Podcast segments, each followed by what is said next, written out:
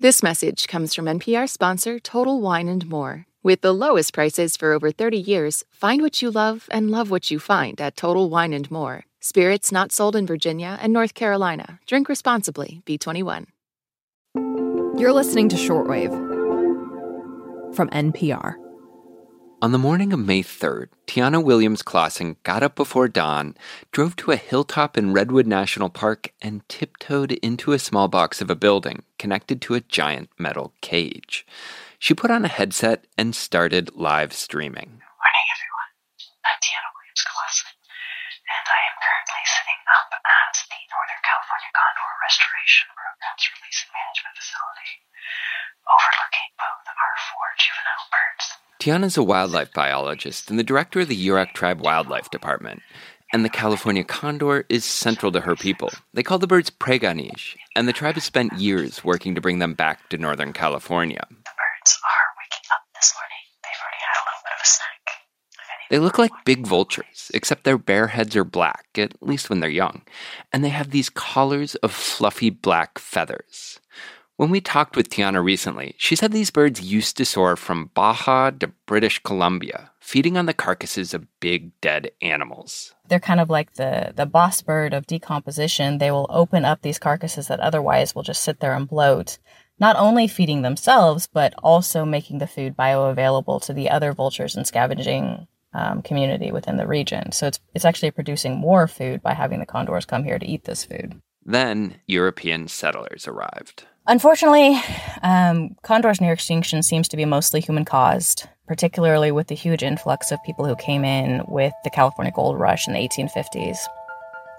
There's major overharvest of the game species. They relied on those large uh, elk and deer and whales and sea lions. Some people hunted the birds or took their eggs, but Tiana says the biggest threat was and still is human created toxins. Things like poisons used to kill animals and insects, especially DDT, as well as lead ammunition. About 50% of known condor mortality in the wild comes from lead toxicosis. Lead is a very soft metal, fragments heavily on impact, which means that you've got a carcass that's studded with little bits of lead, literally hundreds of pieces. And a piece as small as the head of a pin is enough to kill a condor. By the 1980s, California condors were on the verge of extinction. Thanks to many years of conservation work, there are now a couple hundred birds in Central California and Arizona, but they haven't been seen in the Pacific Northwest for more than a century. That was all about to change, though, on this day in May with the release of two condors called A2 and A3. They're starting to move around. So we waited and we waited. And then you could just see A3 kind of prep himself to go, and he just launched and flew off into the distance. And just seconds later, A2 followed after him. They're good buds. And as soon as he saw his friend go, he was off. And I mean, this is something that you have been working on for more than a decade. What did it feel like after all of that hard work to see the condors return to the sky? obviously there's this huge surge of excitement and happiness and fulfillment. But I also felt like I did when my daughter was taking her first steps. Hmm. Because these are birds that they've been raised in captivity before they came to us. And, you know, they're fully flight capable, they're two to three years old, but they've literally never had the opportunity to fly before. And so just seeing them so effortlessly take off into the wide blue sky it was very heartwarming. Today on the show, the years long quest to return California condors to their ancestral skies. I'm Aaron Scott, and you're listening to Shortwave, the daily science podcast from NPR.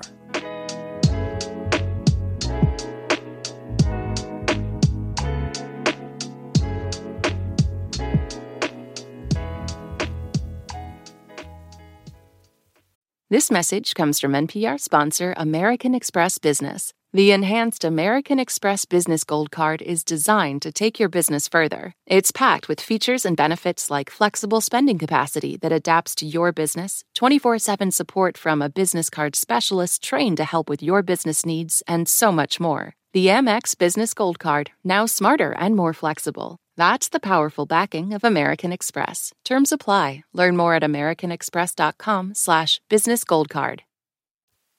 At one point, there were just 22 wild California condors left in the entire world. Saving this species seemed like a long shot at best. The plan the US government settled on was to capture the remaining condors and rear them in captivity. There was folks out there who were like, just let them go with dignity. How could you take a wild bird and put it into captivity and expect it to be wild when you release it again? There's a lot of questions about how this would work out. But the birds actually started uh, breeding in captivity within just a few years, and they started re releasing them um, just about a decade later. Would you tell us a little bit about where the condor fits into Yurok culture and worldview and, and what it really meant to see their numbers diminish over the last century and a half?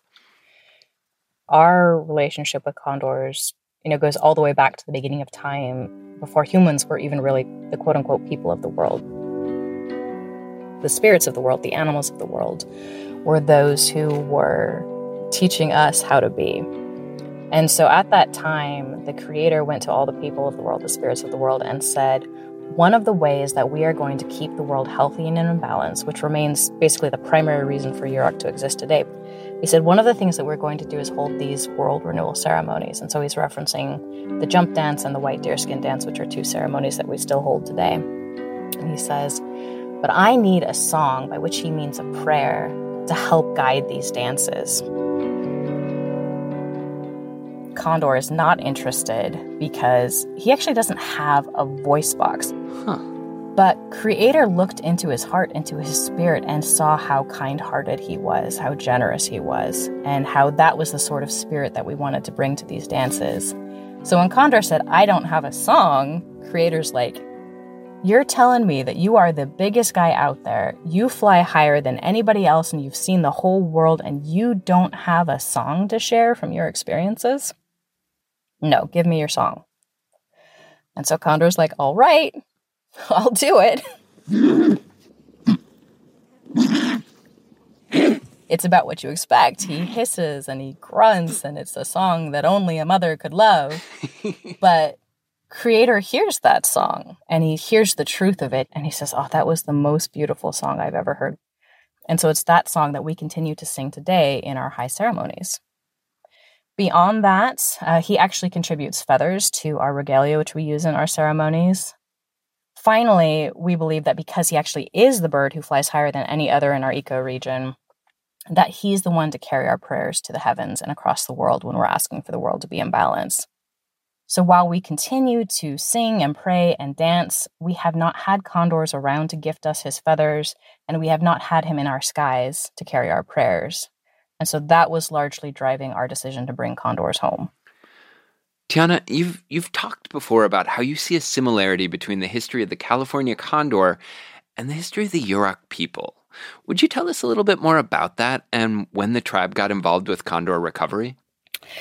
So I just imagine my elders, my ancestors of that time, realizing that this incredibly important species was disappearing off the landscape, and it must have been devastating.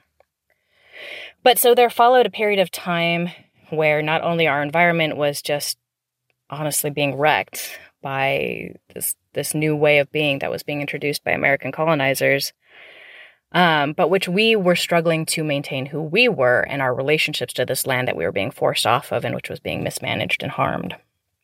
And so while condors were being driven off the land, so were we. But it came to the point that the Yurok government had developed what was called the Tribal Park Task Force, a panel of our elders specifically designated to prioritize natural and cultural restoration needs. And so there were folks in there who are the eldest of our elders who were rejuvenating these high ceremonies that we had not danced in decades and decades. But they also chose condor or prey-go-neesh as the single most important species to bring back to ancestral territory because of that deep cultural connection and that tie to world renewal. And that's what got us started. So, you've spent years now working with federal, state, and local agencies, utilities, nonprofits, businesses, and conservation groups. You built this facility and you've partnered with a bunch of zoos that have these condor breeding programs that will provide the condors that you can release. I mean, Tiana, it's just been this huge collaborative effort. What is the ultimate goal? What is your dream with this? Well, the ultimate goal is to release our fourth bird, A1, at least for the moment. And then we will receive another cohort of birds. Uh, four birds are expected probably in mid August. And we will continue to release birds into the wild for the next 20 years, four to six birds annually. We will continue to have to monitor them. So it's going to be intensive management. We have got crews out there seven days per week Ultimately, of course, the goal is that we bring the world back into balance and we no longer have to maintain this intensive management and they are just free flying, tagless birds hmm. reintegrated into their traditional role in our ecosystem and in our ceremonies. This is a great example how we as tribal people can be leaders in restoring our world. And we understand that this isn't just natural resources, this is our culture, this is our spirit.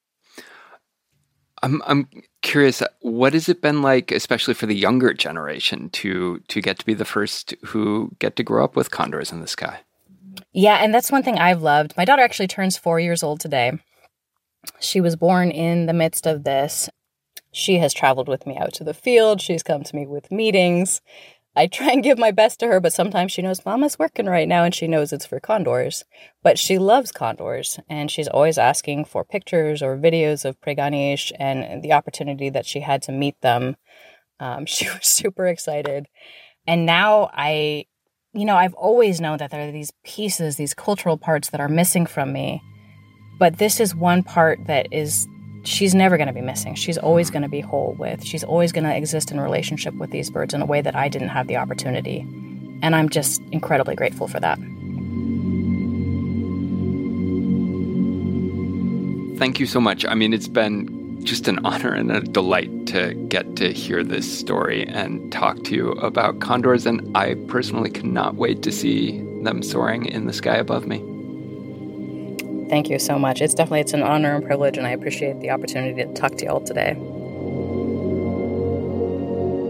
The Yurok tribe has a live stream of the Condor facility, so you can log on anytime and check the birds out. This episode was produced by Rebecca Ramirez, edited by Gabriel Spitzer, fact checked by Rachel Carlson, and engineered by Stu Rushfield. Gisele Grayson is our senior supervising editor. Beth Donovan is our senior director, and Anya Grundmann is our senior vice president of programming. Special thanks to the Cornell Lab of Ornithology and Macaulay Library for the California Condor recording, which is by Vincent Gurwey. I'm Aaron Scott. Thanks for listening to Shortwave from NPR. This message comes from NPR sponsor ShipBob. E commerce logistics making you question why you started your business? Time to outsource fulfillment to the experts over at ShipBob. Get a free quote at shipbob.com. ShipBob. The past is shrouded in mystery. To understand it, you have to get up close. Something happened to our collective psyche after the atom bomb. On NPR's Throughline, we reopen stories from the past to find clues to the present. Find Throughline wherever you get your podcasts.